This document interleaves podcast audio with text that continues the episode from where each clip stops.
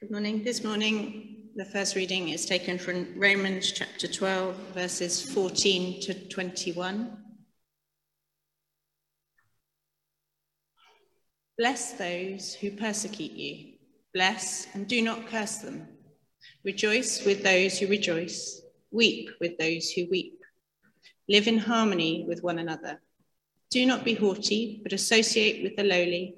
Do not claim to be wiser than you are. Do not repay anyone evil for evil, but take thought for what is noble in the sight of all. If it is possible, so far as it depends on you, live peaceably with all. Beloved, never avenge yourselves, but leave room for the wrath of God. For it is written, Vengeance is mine, I will repay, says the Lord. No, if your enemies are hungry, feed them. If they are thirsty, give them something to drink for by doing this, you will heap burning coals on their heads. Do not be overcome by evil, but overcome evil with good. The second reading is from Amos chapter 1 and chapter 5. The word of Amos, who was among the shepherds of Tekoa, which he saw concerning Israel in the days of King Uzziah of Judah, and in the days of King Jeroboam, son of Joash of Israel, two years before the earthquake. And he said, The Lord roars from Zion and utters his voice from Jerusalem. The pastures of the shepherds wither, and the top of Carmel dries up. Seek good and not evil, that you may live, and so the Lord, the God of hosts, will be with you, just as you have said. Hate evil and love good, and establish justice in the gate. It may be that the Lord, the God of hosts, will be gracious to the remnant of Joseph. I hate, I despise your festivals, and I take no delight in your solemn assemblies. Even though you offer me your burnt offerings and grain offerings, I will not accept them. And the offerings of well being of your fatted animals I will not look upon. Take away from me the noise of your songs.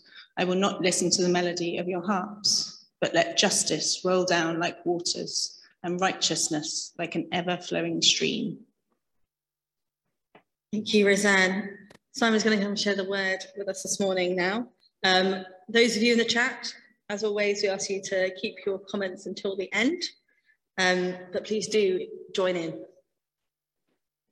Thank you, Dawn. Thank you, Roseanne, and everyone else who's already contributed to the service today. So imagine with me for a moment that you've been invited to address the next cabinet meeting in Downing Street, and you've got 10 minutes to say whatever you think they might need to hear. What would you want to say?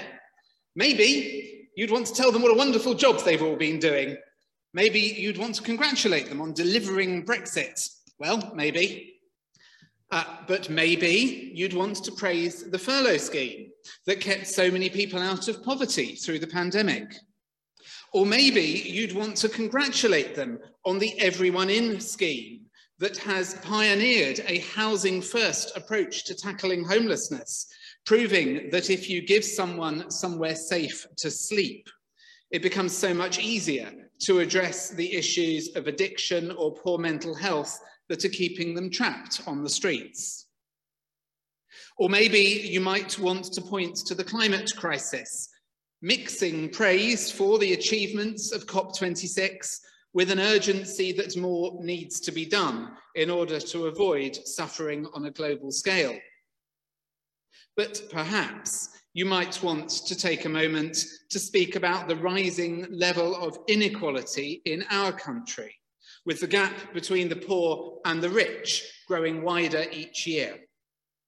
Or you might choose to highlight the recent accusations of corruption and remind them that public leadership is also public service, to be exercised in the interest of the common good and not the privileged few. What would be on your list, I wonder?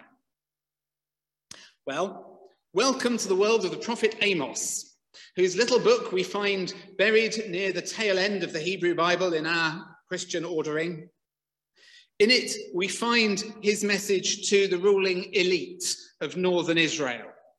And despite being written some 2,700 or so years ago, I think it has much to say to the world we live in. Amos had a relatively short active period as a prophet, just about kind of five years in the mid 8th century BCE. The situation in Israel at that point was that the united nation achieved under David and his son Solomon had fractured into two, known as the Northern Kingdom and the Southern Kingdom. In a situation that sounds familiar to those who follow the arguments for Scottish independence, the Northern Kingdom was resistant to being ruled by an elite based in the southern capital city of Jerusalem. And so the nation had split. I don't think they had a referendum. It just kind of happened as the children of uh, the two sons of Solomon took part of the kingdom each. But, but they'd split. And so we, we have now a northern monarchy based in the north, as well as the southern monarchy based in the south. The king of the north at the time of Amos was called King Jeroboam II. We heard about him briefly in the reading just now. And actually, under his leadership, the kingdom had prospered. Uh, the devolution from Jerusalem had gone surprisingly well, and they'd been successful in battle, you know, striking good alliances overseas. Um, they'd enjoyed a long period of peace within their borders and had experienced something of a revival of artistic and commercial development. As Harold Macmillan might have put it to them, they'd never had it so good. Amos, meanwhile, was what those northerners might have called uh, a soft southerner. He was from a family of shepherds and sycamore fig farmers in the town of Tekoa, which was probably near Bethlehem, not far from Jerusalem in the south. And as such, he was an outsider to the world of the prophets. He wasn't the son of a prophet. He wasn't educated as a religious leader but he was burning with a sense of injustice and a belief that the world could and should be a better place. Amos would probably have had a hard job getting uh, a fair hearing had he just walked up the road to Jerusalem to deliver his message. But his calling to deliver a message of judgment not in his own land, but to the ruling elite of the northern kingdom, was, shall we say, a tough assignment. But the fact that he wasn't part of the old boys network of ancient Israelite prophets isn't something that he sees as a disadvantage. Rather, he claims that his, his outsider status, his rural background, gives his message a special authenticity because he sees himself representing God's desire to break in to the established patterns of society in Israel, to speak new words that had not been heard before. So, with his strange southern accent and his lowly social status, Amos arrives in the north to subvert expectations of what a prophet should be. And this is something which, from his point of view at least, is all to the good. It just adds punch to his message. Sometimes you need a new and different voice to challenge the ossified assumptions of the elite. As a prophet, Amos was building on the ministry of those who had gone before. And we meet him in our reading today about a century on from the time of Elijah that we were looking at with Luke last week. You may remember that Elijah's big thing in his ministry was um, challenging religious syncretism. This is the tendency to adopt a kind of pick and mix approach to religious belief and ideology. Elijah, a hundred years before the time of Amos, had used his prophetic ministry to keep calling people back to the worship of God and away from the temptations to worship the Baal gods. His famous standoff with the prophets of Baal on Mount Carmel in the northern kingdom is the stuff of legend and Sunday school stories. You remember him competing with them to summon fire from heaven. Uh, Although I have to say, my memory of hearing this story when I was a kid in Sunday school is that the bloody self mutilation of the Baal prophets and their eventual mass murder at Elijah's hands often gets a little bit glossed over. But anyway, Amos, we're 100 years on, he's taking prophecy in a different direction. He's not so concerned about the purity of people's worship. He's far more concerned about the effects of people's religious belief on the poor and the disadvantaged. In a kind of parable of this sermon, when I arrived here this morning, I opened my post, as I, I tend to do, and there was a, a, handwritten envelope. And I always think, oh gosh, a handwritten envelope, what's going to be in that? And, and sure enough, there was some information that had been sent to us by uh, one, of, one of the far more theologically conservative churches here in our great city. Uh, for me to pass on to everybody uh, a series of lectures on the rightness of faith. I think Elijah would have approved of uh, the content of that envelope. I'm ashamed to say I've recycled it. I'm more with Amos. Where are we at with justice? Because Amos knew that whilst one segment of society in the northern kingdom may have never had it so good, there were swathes of other northerners who were getting poorer by the minute. And maybe that is what faith should be about. Well, income inequality is nothing new, and a working class shepherd farmer from Tekoa had come to tell the religious and social elite of the North that their religious purity meant nothing to God if it was accompanied by corruption and oppression of the poor and the vulnerable. In fact, the message is harsher than that. The message of Amos was that unless there was a dramatic shift in society, unless justice rolled down across the nation to bring release and relief to those who were suffering in poverty and subjugation, then the status quo would not be allowed to continue. And the wealthy and the powerful would be laid low for their indifference to the needs of others, regardless of how great their worship and offering and theological purity may have been. And here I think we have to consider a couple of questions which are interrelated.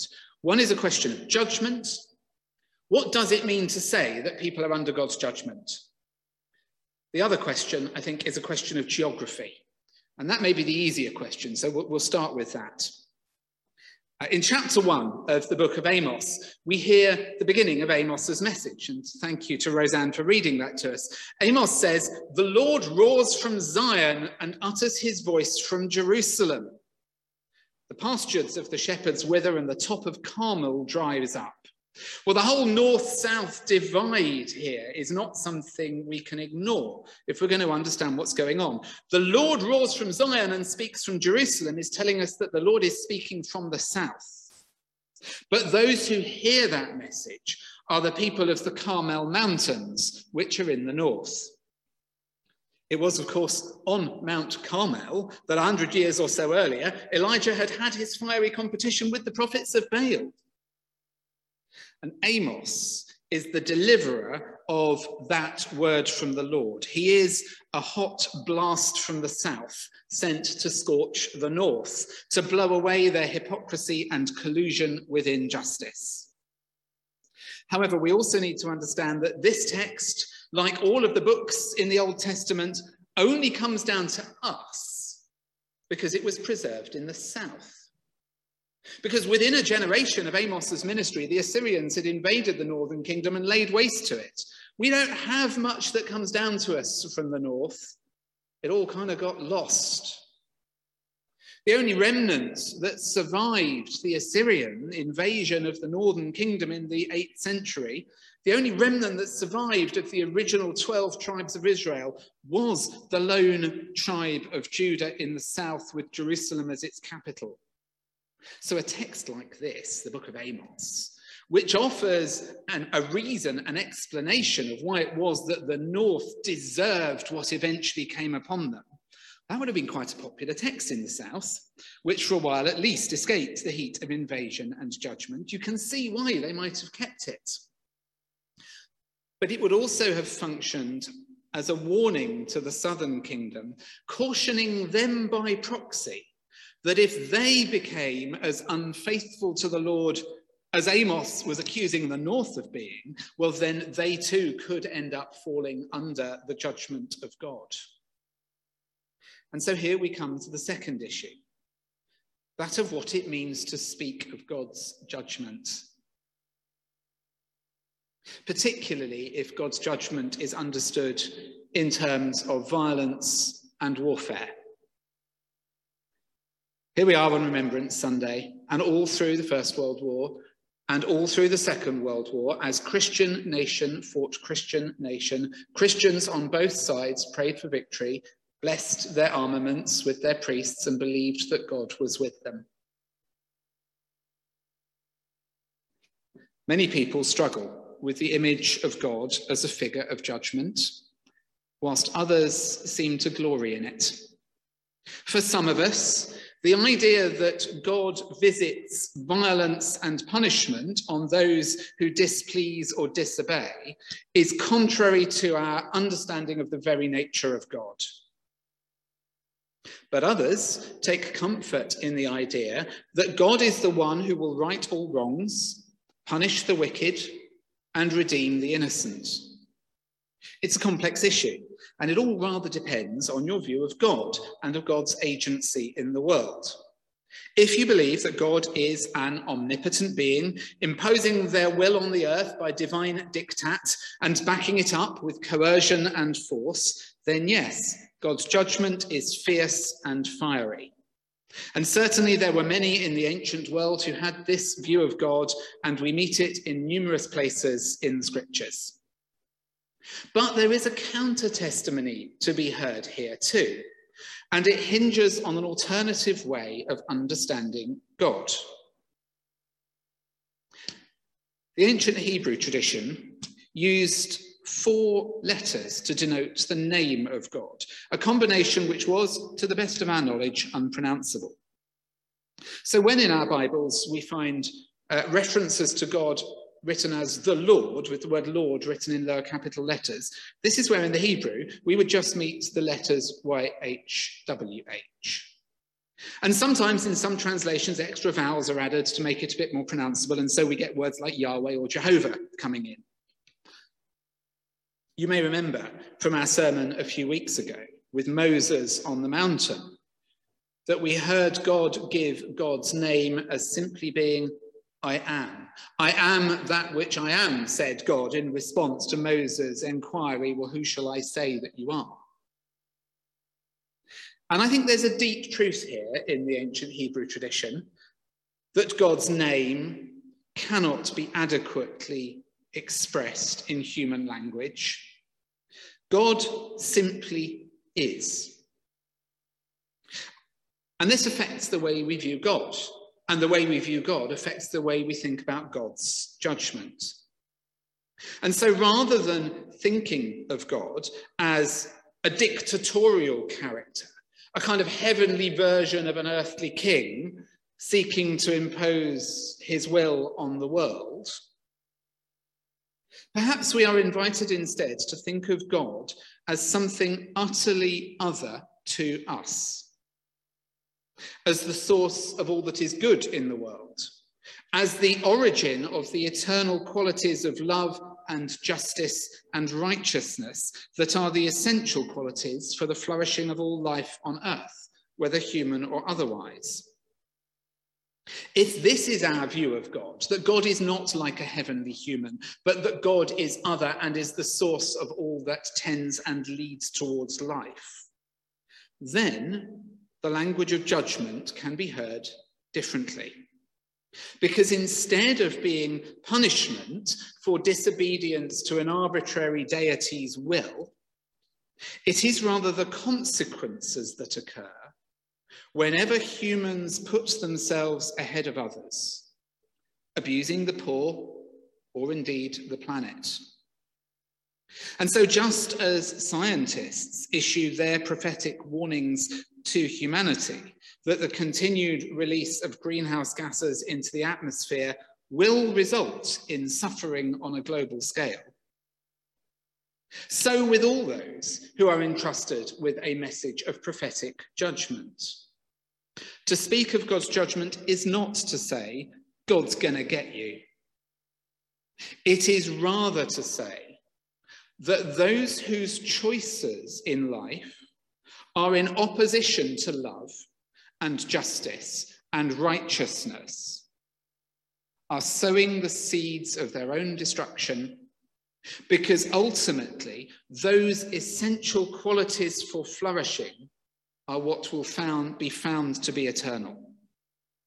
So, when Amos proclaims God's judgment against the northern kingdom for their oppression of the poor, and tells them that no amount of fine musical worship or fragrant offerings will save them, he is simply telling them that their behavior, that their oppression of others is ultimately self destructive. Because no empire that builds itself on a system of oppression will last forever. Because oppression is not an eternal quality of the eternal God. Justice is eternal, righteousness is eternal. And those who seek to be right with God without enacting justice are deceiving themselves and the truth is not in them. So, how are we to hear Amos's message as it echoes down the millennia to us? Northern Israel fell in due course to the Assyrians, and then, some while after that, the southern kingdom fell to the Babylonians, but the message of Amos was preserved, warning future generations of the dangers of hypocritical religion and its indifference to injustice. His message surfaces in the teaching of the Apostle Paul in the letter to the Romans, which we heard read earlier. As Paul paraphrased the teaching of Jesus to care for the poor, to live peaceably with all, and to overcome evil with good. This is a timeless message because the values of love, justice, and righteousness are themselves timeless. They are the essential qualities for human flourishing, and our faith, our religious practice, at its best, enables us to live out those values in the world. This is why, as a church, we take action on issues of justice, both locally and globally. It's why we welcome refugees. It's why we care about the climate crisis. It's why we work with others on issues such as homelessness, good employment practice, inclusion, and peacemaking. It's why some of us will be going to the Quaker Meeting House this afternoon to talk about how Bloomsbury, together with other churches across the West End, can begin the journey towards becoming carbon neutral by 2030. Because unless we do these things, Amos might suggest to us that our faith is meaningless and that our inaction on injustice stands under judgment. Through the person of Jesus, we encounter God in humanity. And Jesus, like Amos, was a working class outsider from the region of Bethlehem in Judea. And like Amos, Jesus too exposed the hypocrisy of religion that ignores the plight of the poor and perpetuates injustice. So, as the people of God, as the body of Christ, we are called to be those in our time who hold fast to these eternal qualities of justice and righteousness. We are called to be those who take seriously what it means for us to love our neighbour, to work for the flourishing of all, to reject populist ideologies of oppression, exclusion, and indifference. And today, on Remembrance Sunday, we especially remember that we are called to be those who speak out for peace in opposition to those narratives of nationalism that can so easily lead us back into conflict with others. As Paul put it, let us never seek to overcome evil with evil. Rather, let us overcome evil with good. This is the message of Amos. It is the message of Paul. It is the example of Christ. And it is our calling. I'm going to invite our panelists up. I say up, our one panelist in the building up. I believe we have two more joining us from online. Nick Griffin Tommaso.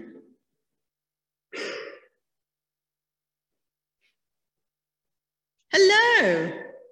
Hello. Good to see you guys this morning. You too? Can you hear us? Yes. Can you hear us? We can't hear you yet. Are you both, are they muted deliberately? No. Can you hear me? Well, I'm going to ask Roseanne mm-hmm. your thoughts first, put you on the spot. Um, and then we'll come back to these two. Uh, so I am very impressed by Amos's bravery and his lack of imposter syndrome. The fact that he had the the faith and the the passion to go um, and give uh, a message that's that's so different from so so challenging to, yeah. to people. Yeah. and that he just went and, and gave it when actually I think I I struggle day to day with imposter syndrome. And and I think yeah that's very impressive. And I love the last the last verse about justice flowing like water and righteousness. I, I, I love that. Um, yeah. It's a beautiful image yes have we anyone else yet? Yes? Uh, Nick With I'll come to you first Yes, I'm um, not sure you can hear me. I, I can see that the line. Oh, you can hear? Yes. So yeah, that was a beautiful message. I think um, when it comes to injustice and when you're physically in it, you forget that there's always a way out. And um, what Simon was saying, it, um, I thought was so powerful to think, oh, um, the, the message of Christ that um, the faith and love and trust, and when you put in work that there will always be um, a good result, which is really, really hard thing to think of um, in the world that we live in. That um, at the end, justice will be served, and you, yeah. Yeah, like that. I love that. Like the idea that actually that this we can make a difference. That there is, um, if we fight against injustice, then justice will happen and that we that, that good things can happen things and like the image of the river as being actually it's quite a thing that's quite difficult to stop. I, I, I grew up near um, a river called the Cuckmere, which its original river is this winding, it's got lots of oxbow kind of, and they they couldn't stop it, so they they essentially cut it off and they made it straight. But it's just this idea of this like that water can't be stopped, this river, this flow of justice can't be can't be stopped. It might be, people might try and divert it, but it, it can't actually be stopped. And the, the push to respond to evil with kindness. Yeah. I think if it can be so powerful if, if people have, have done things and if you can find find the the strength to respond with kindness and with love and to, to try and change what's out there. I yeah. think that's incredibly powerful. Tommaso, what are your thoughts this morning? Hi, I hope you can hear me. We can hear you, yes. Great. So thank you, Dawn, and thank you, Simon, for your thought-provoking sermon. Um, as we recently celebrated the 60th anniversary of Dr. Martin Luther King Jr.'s preaching at Bloomsbury with a beautiful event, um, I just would like to take this opportunity to mention that Dr. King frequently referred to Amos in his sermons and speeches, also praising him as an extremist for justice in his letter from Birmingham jail. And overall, there's no doubt that Dr. King looked up to Amos as role model and source of inspiration. And indeed, those who visit the beautiful civil rights memorial in Montgomery, Alabama, the place where Dr. King started his career as Baptist minister, uh, will find this very passage, Amos' words on justice rolling down like waters, as paraphrased by Dr. King, engraved on the memorial's black wall. It has been chosen as the most iconic quote to commemorate Dr. King, as well as other 40 civil rights activists and ordinary people, including children who died because of violent resistance to desegregation from 1954 to 1968. So I believe it is worth remembering that the excerpt we heard today has a long history and meant something special to people who battled against racial oppression and injustice in a relatively recent past. In terms of content, um, I'll be very brief, but the one element that struck me the most is Amos' condemnation of what we may call the ritualistic drift of religion. Is disregard for the offerings and the noise of the songs, for instance, which is so powerful and compelling, in my view, for it really captures how external worship from time to time can stand in the way of justice and hamper the development of a more ethical living within a community. I suppose that not only churches, but all sorts of organizations wrestled with this issue. How to establish certain conventions, which have great symbolic significance and therefore are important, but also how to prevent these conventions and formalities from obstructing the pursuit of higher goals and standards. I would say that's. And I'm afraid there's. Listening to, sorry, Thomas. I was just thinking that's when they're listening to the other voices, to Yeah. Margin, to the to the new voices, to those that challenge, to Amos, mm. to Martin Luther King, to to the voices that are out there now challenging those that hold power, hold those institutions that want to continue how things have always been. That's that's how we change things. I, I, I, for me, I was thinking this morning about what voices is it that we need to be listening to? What voices that appear new and different should we be giving weight to in our institutions, in our church, in our world? Before we pray, I just have to add my own comment. Um, the story of Amos takes me back to when I used to spend at least one morning a week on the hillside outside Tekoa, monitoring the school children trying to go to school and having to pass the line of heavily armed Israeli soldiers. They had to do this every day. We were there once a week. And being on the slopes of Tekoa was such a strong message um, that justice is still needed in the land. So I just have to add that um, to the comments from the sermon. So we'll now turn to pray. And I invite you to share in our prayers. When I say, in your mercy, please respond with, hear our prayer. Almighty God, thank you that you are unchanging. And so we do not need to be fearful, even though everything around us changes. We put our trust in you as we pray for the world, for our church, and for ourselves. In your mercy, hear our prayer.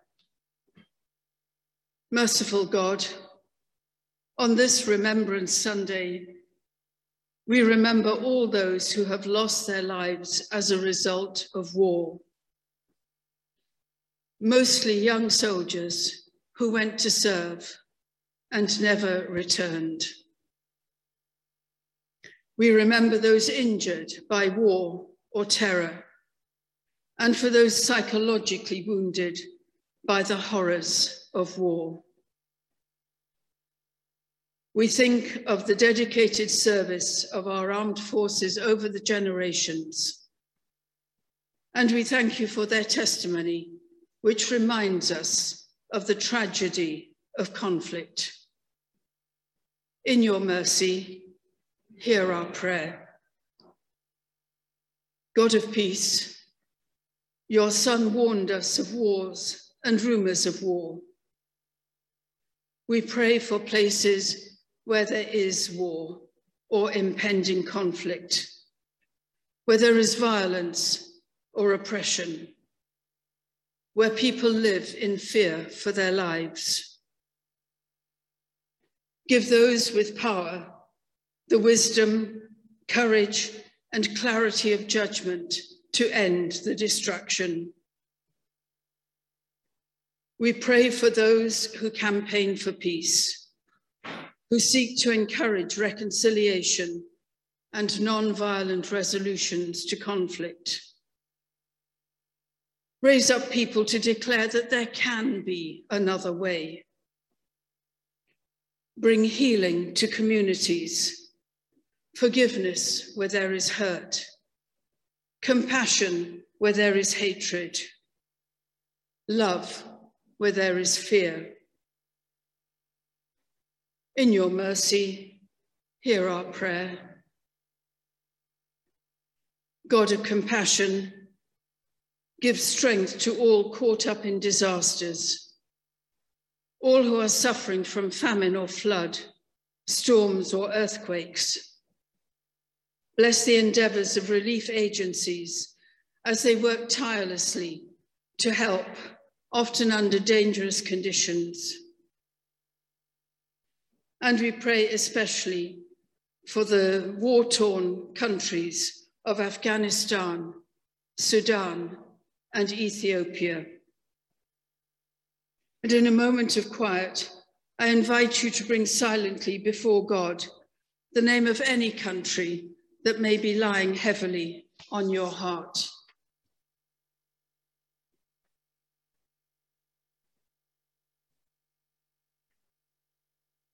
In your mercy, hear our prayer. God of creation, we marvel at our planet and all that you have provided for us to enjoy and nurture. But we recognize how fragile it is. Keep us from making disasters worse by our failure to respect our world and its resources. We pray that all discussions, promises, decisions, and those decisions yet to be activated following COP26 will have a positive and lasting impact, binding us together with a sense of urgency and a determination to make a difference for the good of all. In your mercy, hear our prayer. God of love, we ask for your blessing on our church and those in our neighborhoods, those who are struggling to make ends meet, those suffering with their mental health, the frail, the elderly, and the housebound, those in care homes, hospices, and those undergoing treatment. And we remember those who care for them and all who bring material and spiritual comfort at times of need. In your mercy, hear our prayer. As we face the week ahead, we ask for your presence and guidance with us, whatever actions and activities we may be involved in, and whoever we may encounter on the way. Merciful God, accept these prayers for the sake of your Son, our risen Saviour, Jesus Christ. Amen.